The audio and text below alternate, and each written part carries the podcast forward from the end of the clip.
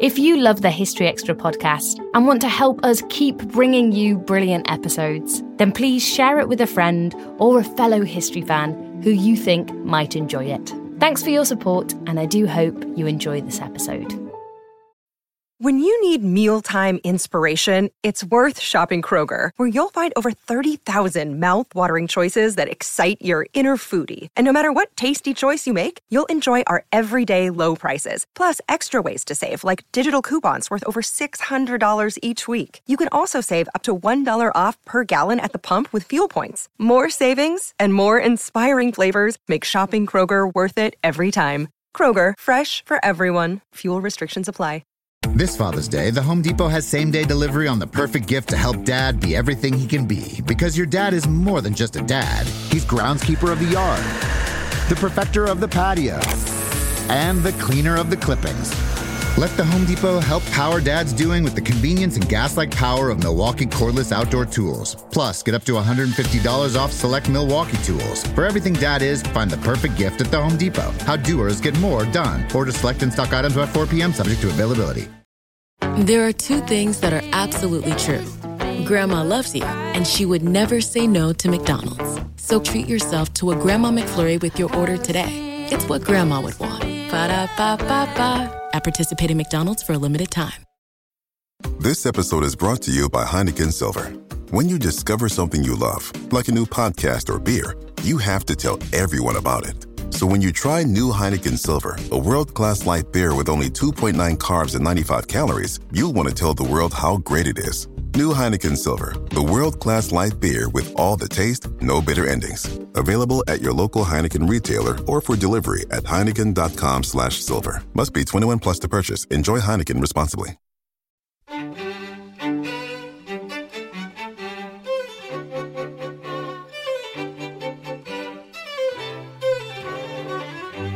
She had broken the ultimate girl code, if you like, and she had dared to wed the Queen's favourite. And if anybody had known, you know, what had gone on between Elizabeth and Dudley, maybe it was Lettice. Maybe that added an extra sting. That was Nicola Tallis discussing a Tudor love triangle.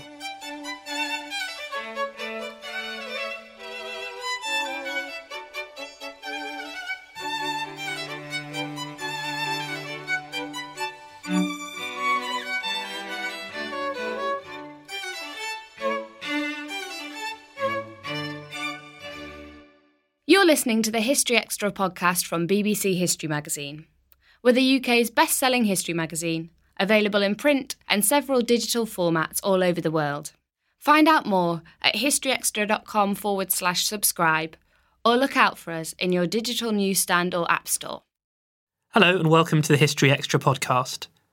I'm Rob Attar, the editor of BBC History Magazine. In today's episode, we'll be finding out about a story of love and betrayal that caused great tensions in the Tudor court. Robert Dudley was the long standing favourite of Elizabeth I, but in 1578 he married the noblewoman Lettice Knollys, sparking the Virgin Queen's fury. These events are explored by the historical author Nicola Tallis in her most recent book. And she met up with our website assistant, Rachel Dinning, at our History Weekend event last autumn. I'm here at the York History Weekend with Nicola Tallis, who has been talking about Lady Jane Grey. Um, but what she's going to talk to us about today is actually her latest book, Elizabeth's Rival, which came out recently. Why did you want to write this book? It was something that really intrigued me because I was visiting St Mary's Church in Warwick in September 2015, um, looking for something for my first book on Lady Jane Grey. And whilst I was there, I was admiring this wonderful double tomb to of Lettice Knollys and her second husband, Robert Dudley. And it really struck me then that I didn't know very much about this woman. And I thought, when I get a moment, I'm going to go and find out more. And I did, and I was really shocked to find that nobody had ever written a biography of her. So for me, that was the perfect opportunity to put that right. And you sort of describe her in, in your latest book as Elizabeth's rival, her love rival. Yeah. And as you just said, I mean, no one's done this before. The Tudor period's a really popular area of history. Why do you think no one has covered Lettice Knollys? I have got no idea because there is so much material available, and I think it's just because she's a bit of an unknown entity. The number of people who I've told that I've been working on Lettice Knollys and they've just looked at me blankly um, because people just don't have any idea who she is. They don't realise how closely associated with Elizabeth she was, not just, as you say, because they were love rivals, but also because they were tied by blood as well. Um, and I think that she's just overlooked because there's so much on, so much focus on Elizabeth and more focus on Elizabeth's relationship with Robert Dudley that Lettice has kind of just been sidelined. And you mentioned briefly that she's tied to Elizabeth by blood. So what yeah, what exact relation is she to Elizabeth? okay. This is a very difficult one to pinpoint exactly. So Lettice's mother, Catherine Knollys, I am convinced was um, the result of her mother, Mary Boleyn's affair with Henry VIII. So, if that is true, it means that Lettice was an illegitimate granddaughter of Henry VIII, and Elizabeth, therefore, would have been Lettice's aunt. So, they were certainly cousins because um, Lettice's grandmother, Mary Boleyn, was, of course, sister of Elizabeth's mother, Anne Boleyn, but I think that they were actually more closely related than any of them could openly admit to. Let's explore Lettice a bit. What, what do we know about her, and how did you go about finding this information that you've uncovered about her? Um, she was this really, I mean, she was a really interesting figure. There's, there's not a lot we can say about her in her youth, which is not unusual for um, men or women of this period. But she really comes to the fore when Elizabeth I succeeds in at the end of 1558, and she is immediately appointed um, to join the Queen's household as one of her ladies, and she was described as being one of Elizabeth's favourites. So, for the first, certainly the first year or so of Elizabeth's reign, she was one of the leading ladies of Elizabeth's court. Elizabeth, of course, was the queen bee, and her ladies were expected to fall into the background.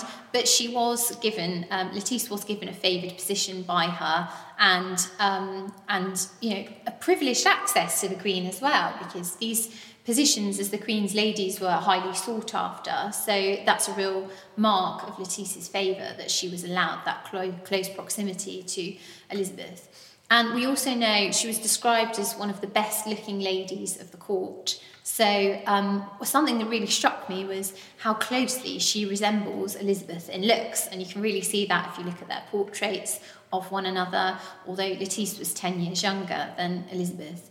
So, given her looks, it's no wonder that um, she attracts a suitor within a short space of time.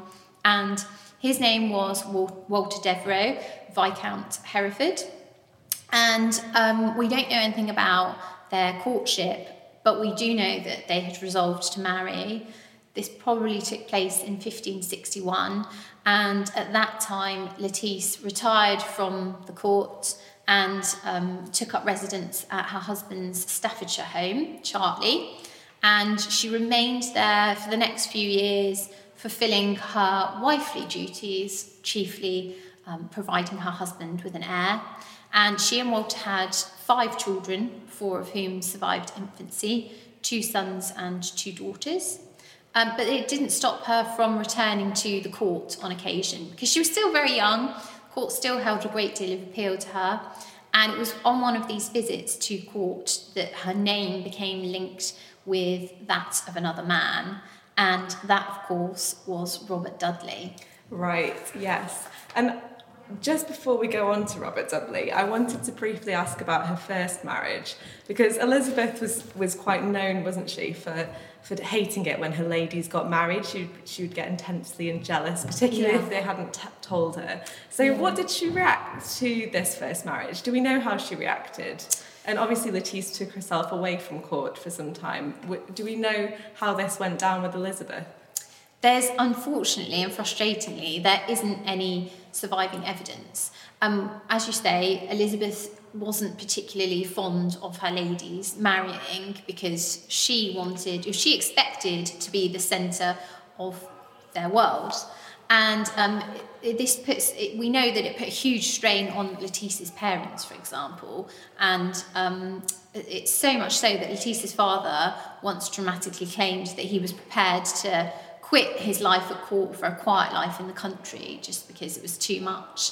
Um, but in Letitia's case, there's actually no evidence to show that she disapproved of Letitia's marriage to Walter Devereux, and we can only assume that she gave it her approval. We do know that she did. She didn't always oppose marriages. It was more often than not um, if she didn't perceive any advantage in it to her ladies. And in Letitia's instance, she and Walter were very well matched because Walter um, was possessed of ancient and noble lineage, and Letitia and her family have a very good relationship with the Queen. So they're really, um, it's a really suitable match on both sides. Okay, great. Um, one other thing that I was curious about was what would Letitia's role um, have been at court? What sort of things would she have been doing? So she would have been responsible for um, making conversation with the Queen, for helping her with her makeup, for dressing her hair, helping her dress with these numerous costly garments. Um, Elizabeth's well known for her love of clothes and finery, uh, helping her to wash but also participating in court entertainments, so the masques and the dances that were a frequent occurrence at Elizabeth's court. All of these things Lettice would have been expected to participate in also. So it was a very intimate relationship with the Queen. She'd have known her yeah. very, very well. Yeah, absolutely. Um, so how did she come to know Robert Dudley? Um, what were the origins of their relationship? Yeah, it's very it's very difficult to know exactly where it started, but their families were friends. So they were both Protestant families. And from the very beginning of Elizabeth's reign, not only are Letitia's family at the forefront of affairs, but so is Robert Dudley and his family. And like Elizabeth, Robert Dudley had endured a turbulent youth, and um, he'd also been married, and um, he, of course, was not only one of the Queen's favourites, but also her one time suitor. And so he was often at court, and we don't know exactly how well he would have come to know Lettice during this time, but he was certainly a friend of her father, Francis Knollys. Um, but it's in 1565 that their names come to be linked to each other for the first time. And by that time, Robert Dudley's first wife had died in mysterious circumstances, and he was busy trying to press his suit for the Queen's hand. But Elizabeth had really kept him at arm's length and not given him a definitive answer either way. And so in 1565, Robert Dudley had come up with a way to try and force an answer out of her. And at that time, Lettice had travelled to London to attend the wedding of her elder brother, Henry.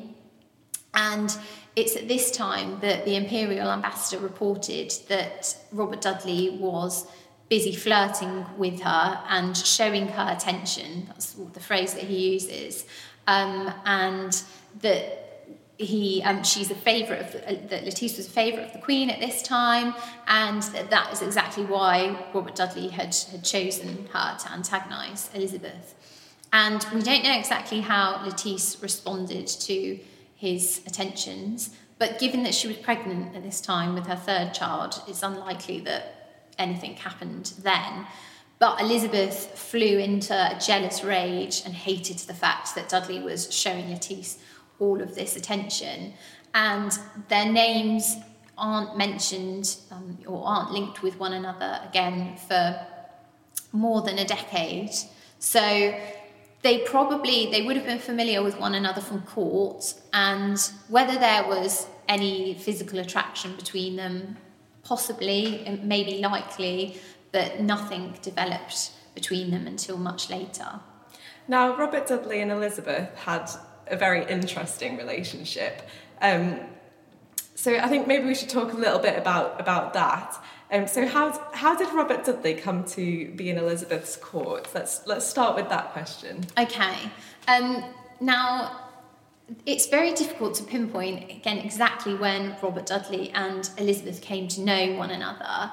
They'd certainly known each other during their youths, and I think the fact that they both had this turbulent past sort of cemented the bonds of friendship between them, if you like. But Elizabeth had always known that Robert Dudley had been married, married to Amy Robsart in 1550, but they had always been very, very close. And there's a, a later report which talks about the fact that Dudley had lent Elizabeth money when she was in trouble in her youth, also. Um, but from the very beginning of Elizabeth's reign, Dudley is promoted and at the forefront of everything. And just a couple of months after Elizabeth's succession, it was reported that she was in love with him, and their relationship, of course, drew gossip, scandalous gossip, and she continuously risked her reputation on his behalf because there were these reports about how he'd been visiting her chambers late at night when nobody else was present. And then, of course, when Amy Robsart is found dead at the bottom of the staircase, September 1560, um, it, it does damage Dudley's reputation because it was believed by some that he had murdered her, and it it kind of that really ended any possibility of a romantic relationship between him and Elizabeth, um, which was perhaps what was intended because there was no question of her being able to, to marry him then. So the, the death of Robert's wife, Amy, so the circumstances around around this, this was sort of at the height of the gossip about Elizabeth and, and Dudley. Yeah. Um, and then she was it she fell down the stairs and broke her neck. Yeah. Is that right? She fell down or was pushed. Or was pushed, exactly. Yeah. I mean, this seems very suspicious and a sort of convenient time. So, Yeah. what do you what do you think? Do you think that she? What do you think happened there? Do you? It's, it's such a difficult one to pinpoint. I think I certainly don't think that Robert Dudley was responsible in, in any way, shape, or form. We know that um, Amy was unwell, but I think that she was actually murdered on William Cecil, Lord Burghley's orders, because we know that he was extremely worried about how close Robert Dudley was getting to the Queen and was really worried about the possibility of them marrying. And so I think he realised that if Amy died and died in a manner where it looked like she'd been murdered, then that would quash any claim that he had to marry Elizabeth. This episode is brought to you by Indeed. We're driven by the search for better, but when it comes to hiring, the best way to search for a candidate isn't to search at all. Don't search, match with Indeed. Use Indeed for scheduling, screening, and messaging so you can connect with candidates faster. And listeners of this show will get a $75 sponsored job credit to get your jobs more visibility at Indeed.com slash History Extra. Just go to Indeed.com slash History Extra right now and support our show by saying you heard about Indeed on this podcast. Terms and conditions apply. Need to hire? You need Indeed. There are two things that are absolutely true. Grandma loves you, and she would never say no to McDonald's. So treat yourself to a Grandma McFlurry with your order today. It's what Grandma would want. Ba-da-ba-ba-ba. At participating McDonald's for a limited time. Elizabeth. So I certainly think that he's a strong contender. And as you said, it it worked in that sense. It, it Elizabeth very much withdrew from Robert Dudley after Yeah. this point in time. Yeah. Um, I mean, do you think that she would have married him in any cir- other circumstances? Why? I mean, if she if she did have these strong feelings for him, which we we can't know for definite, you know, why didn't she marry him? I think Elizabeth. I don't think she ever would have would have married him. Ultimately, I think she makes this declaration very soon after her succession that she's married to her country and that she will never marry any man. And we see throughout the course of her reign, there are times when she wavers and it looks like actually she's going to marry Dudley at one point, um, you know, Duke of Anjou at another point, but ultimately she always gets cold feet. And I think that she'd seen, she'd had first-hand experience with not only the way in which her mother had met her brutal end, but she's also seen how numerous of her other stepmothers, you know, her um, Jane Seymour died a result, as a result of childbirth. Her father discards Anne of Cleves, and then Catherine Howard is also executed. She's got all these examples of how royal marriage could go wrong before her, and I think that it left permanent scars. And so I think really her resolution at the beginning of her reign that she wasn't going to marry is a true reflection of her intentions. So even without Robert's um, wife being killed in these, well, dying in this hor- horrible way, um, you don't think that she would actually have pursued a relationship anyway? No. I do think that she was in love with him and that she cared very greatly for him, but I don't think, I think the idea of a marriage was something very different and it wasn't a step that she was prepared to take. So, going forward a few years, and Dudley and Lettice, so how, how does she react when she starts to learn of perhaps a flirtatious relationship between these two? Um, yeah, the first time that Lettice and, Les- and Dudley's names are mentioned in um, collusion with one another is 1565, and Elizabeth was completely outraged. Um, and we're told that she upbraided him in very bitter terms, although we don't have any record of if she did have words with Lettice also.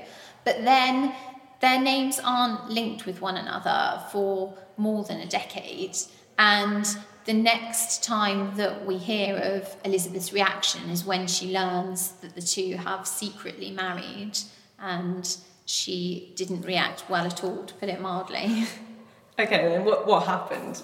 In, um, in September 1578, Leicester, as he was then, Robert Dudley had been created Earl of Leicester, Leicester and Lettice undergo a secret wedding.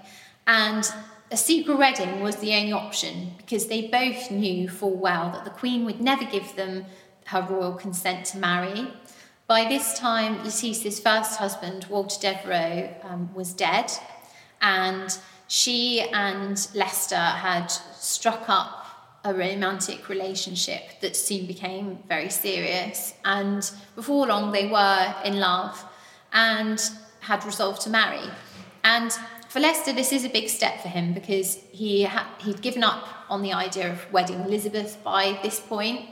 And for many years, he the um, one contemporary reported that he'd forborne marriage in all other respects elsewhere because he didn't want to earn Elizabeth's enmity. But so strong were his feelings for Lettice that they did undergo this secret marriage ceremony. And it was a very badly kept secret from the start. And within a matter of weeks, there were whispers at court of what had gone on. But nobody dared tell the Queen at this time. Um, but it was probably in July 1579, 10 months after the marriage had taken place, that Elizabeth was dealt this blow and we know she was utterly crushed by it. And she was so outraged that her initial reaction was to have Leicester sent to the tower. Um, but she was dissuaded from doing so. But he was nevertheless told to absent himself from court and was sent to his house at Kew to lie low. Um, and the majority of her anger, the Queen's anger, was reserved for Lettice. And you know, why is this? Maybe because she's a woman, perhaps because she's also 10 years younger and very beautiful, which adds a further element of resentment to the situation. But at some point, this bitter confrontation between the two women took place within the Queen's apartments at the Palace of Whitehall. And uh, we're told that Elizabeth, in no uncertain terms, told Lettice that she would have but one queen in England and boxed her ears and forbade her from the court. And so Lettice was banished and basically told to retire into a life of obscurity. The queen was absolutely outraged. Um, for Leicester, he was very quickly restored to favour. Elizabeth couldn't bear the thought of losing him from her life altogether. but Elizabeth, um, sorry, but Lettice was not. So did Lettice sort of live the rest of her life in a very quiet life away from the court? What what was the what was the ultimate ending of this tale? Well, in some ways, she did. She she retired from court, and she did content herself with domestic matters for some time. So um, she gave birth to a son with Robert Dudley, named um, Robert after his father. But sadly, he died when he was three years old. And um, from then on, all of Lettice's hopes for advancement and, and glory were invested in her children from her first marriage. And her son, um, also Robert, Earl of Essex, um, quickly became a favourite with the Queen. But um, during this time, she, she is living this peaceful domestic existence, um, running Leicester's household and so on. But Elizabeth was still furious with her, and we know that during this time she continued to insult her. So on one occasion, um, Elizabeth called Lettice a she wolf. And um, when Leicester departed for the Netherlands in late 1585 to lead the Queen's forces against the Spanish, there were these um, malicious reports that Lettice was planning on going as well, and Elizabeth was furious and made it clear that that was no way going to happen. And Lettice's representatives had to sort of pacify her and say, it's fine, she's, she's not going anywhere. When Leicester died in 1588, even that didn't serve to heal the breach between the two women. Lettice, even though she had, you know, she hadn't been reconciled to the Queen, she hadn't given up hope and she decided to give it one more throw of the dice. And by now, her son, the Earl of Essex, was very much the Queen's new favourite since Leicester's death. And it was through him that she saw her means of being restored to favour. And gradually, Eventually, Essex manages to convince the Queen to meet with his mother. And so um, travelled from the countryside in Staffordshire, where she'd been living, to court in the height of winter. She was that desperate to be reconciled with the Queen.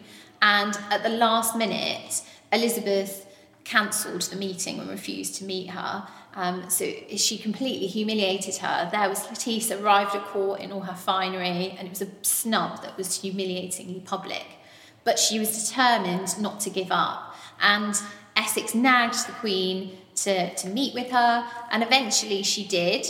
And after 20 years apart from one another, the two women came face to face. And who knows what they felt as they looked at each other at that time. But um, had good reason to hope that she had been forgiven because it was reported that the Queen had embraced her and allowed Lettice to kiss her hand. But unfortunately for Lettice, it was all a superficial show. And just a few days later, Elizabeth was reported to be insulting her once more. And unbeknown to Lettice, they would never meet again. That's fascinating that this grudge was held for such a long time. Yeah. So, how long this meeting? How how long after um, Dudley's death was this, roughly? Um, so this took place a decade after, almost a decade after Dudley's death. So even a decade, you know, they've been married for years. He's he's passed away. Elizabeth still feels so intensely strongly about this woman who, at the very start of her, you know, they had a good relationship in in the past, and yeah possibly even she was sister with her, the sister of her mother. It's kind of yeah. it's remarkable. Yeah. Um, you touched on it briefly, but I'll, I'll ask again. Um, why do you think she was so intensely um, against Lettice, but so you know welcoming of, of Dudley after an initial putting him in the Tower of London? Why do you think that was? I think it's partly because Lettice was a woman, and Elizabeth generally throughout her life seems to have closer relationships with men and seem to associate more with men. And I think that the bonds that she had with Robert Dudley were ultimately stronger than those that she had with Lettice. She, they had been through so much together. And I think that she just couldn't bear to lose him altogether. Whereas Lettice, you know, she had broken the ultimate girl code, if you like, and she had dared to wed the Queen's favourite. And if anybody had known, you know, what had gone on between Elizabeth and Dudley, maybe it was Lettice. Maybe that added an extra sting. Ah, okay. And do, I mean, do we think that Dudley had a genuine affection for Lettice? It was a, a love match. Yeah, I definitely think it was a love match because I don't think anything else would have persuaded him to risk losing Elizabeth's favour unless he had been very much in love. And unfortunately, none of his letters to Lettice survive and none of hers to him survive. But he did refer to her in his will as his loving wife. Um, when their son sadly passed away, although Lettice was by his side at the time, Dudley was at court and he hurried from court to be by Lettice's side. And, you know, they really stuck together and comforted each other through this time. And he referred to the fact that he'd been there comforting his poor, sorrowful wife who was badly handled by the Queen. So I do think that there was a definite, definite. Um, real love there. You sort of said that there's no surviving letters between her and Dudley. So when whilst you were writing your latest book, what was the sort of evidence that you were looking at? Yeah, so even though none of her letters to Dudley survive or to her first husband, um, there are actually quite a number of her other letters which survive. And many of these were written to her son, the Earl of Essex, and um, those were a brilliant source of information. And motherhood was really Lettice's calling in life. And if you read her letters, it tells you a great deal about her and her approach to motherhood. And you can see from this that she was a really um, protective and sometimes stifling mother who was constantly pestering her son and you know calling him up on the fact that he didn't come to see her enough, he didn't write to her enough, that he didn't do enough for her. And uh, but on the other hand, she always referred to him as her most sweet and noble child, and um, she always signed herself something along the lines of "Your mother, infinitely loving you." So her letters, those that survive, were um, a, a, brilliant source. And equally, three of her letters survived to Lord Burghley, um, all about financial matters after the death of her first husband. And you can see from this what a determined character she was, because she was constantly, doggedly pursuing him um, in what she believed to be her rights. Um, so yeah, that was a that was a, a brilliant, brilliant source. One thing I was actually really curious about, and this is slightly off topic, but Lettice's name, was this a common name in the Tudor period? Because we don't have it now. Uh, well, we possibly no. do, but do you, do you know if this was a common name? Yeah, I mean, it wasn't a common name, although it did become more common because Lettice herself, she had, I think, four nieces who were also called Lettice, um, and she had various granddaughters who were also called Lettice and you know, that's not unusual. But it was she was named as a compliment to her paternal grandmother, Lettice Peniston, and it was a shortened for, um, a shortened form of Letitia, which was the Latin word for happiness. Oh, that's interesting. So Lettice herself, I mean, she she lived an extraordinarily long time, didn't she? Yeah. Um, tell me about the end of her life. So she lived to the extraordinary age of 91, which that's old now, but it was almost unheard of in the 16th century. She lived through the reigns of seven monarchs, including Lady Jane Grey, and two dynasties, the Tudors and the Stuarts. And in 1632, which was two years before her death, she was still reported to be in such good health that she could walk for a mile a day. But by 1634, her health had rapidly deteriorated, and we don't unfortunately know what the nature of her final illness was. But it was on Christmas Day, 1634, that she died at Drayton Bassett, which was her home in Staffordshire. Um, actually, I was wondering, she got married again, didn't she, after Dudley's death? Is that right? Yes. Yeah. yeah. What was the circumstances of her third marriage? Who who was it to? And um, yeah, would you like to tell me about that? Yeah, yeah, of course. So um, we don't know exactly how it all came about, but after Dudley's death, um, Lettice was the executor of his will, and Dudley had died hugely in debt. He himself didn't even realise how much money he owed, but it was a lot, um, millions, modern day equivalent of millions. And Lettice was responsible for paying all of these debts. And I think it was perhaps because she wanted some assistance with her financial affairs that she felt that she needed a male protector. And so, just 10 months after um, Dudley had died, she married again in July 1589 to Sir Christopher Blount, who was a member of um, Dudley's household. But he was a very unusual choice because Lettice and her family were all stringently Protestant, and Christopher Blount came from a notoriously Catholic family. And yeah, he had served in Dudley's household, but it does seem that there was a genuine affection between the pair. And um, Blount is the only one of Lettice's husbands for who a letter does survive. And although it's very short, she does refer to herself as being his affectionate and obedient wife. And she also referred to Blount as being her best friend. But we know that not everybody approved of this marriage because Lettice's son, the Earl of Essex, originally described it as an unhappy choice. But gradually, as time wore on, Blount did prove himself to be a loyal stepfather who won Essex's trust. And we know that he did immediately begin setting about trying to sort out Lettice's financial affairs. He began selling off some of her jewels to pay her creditors.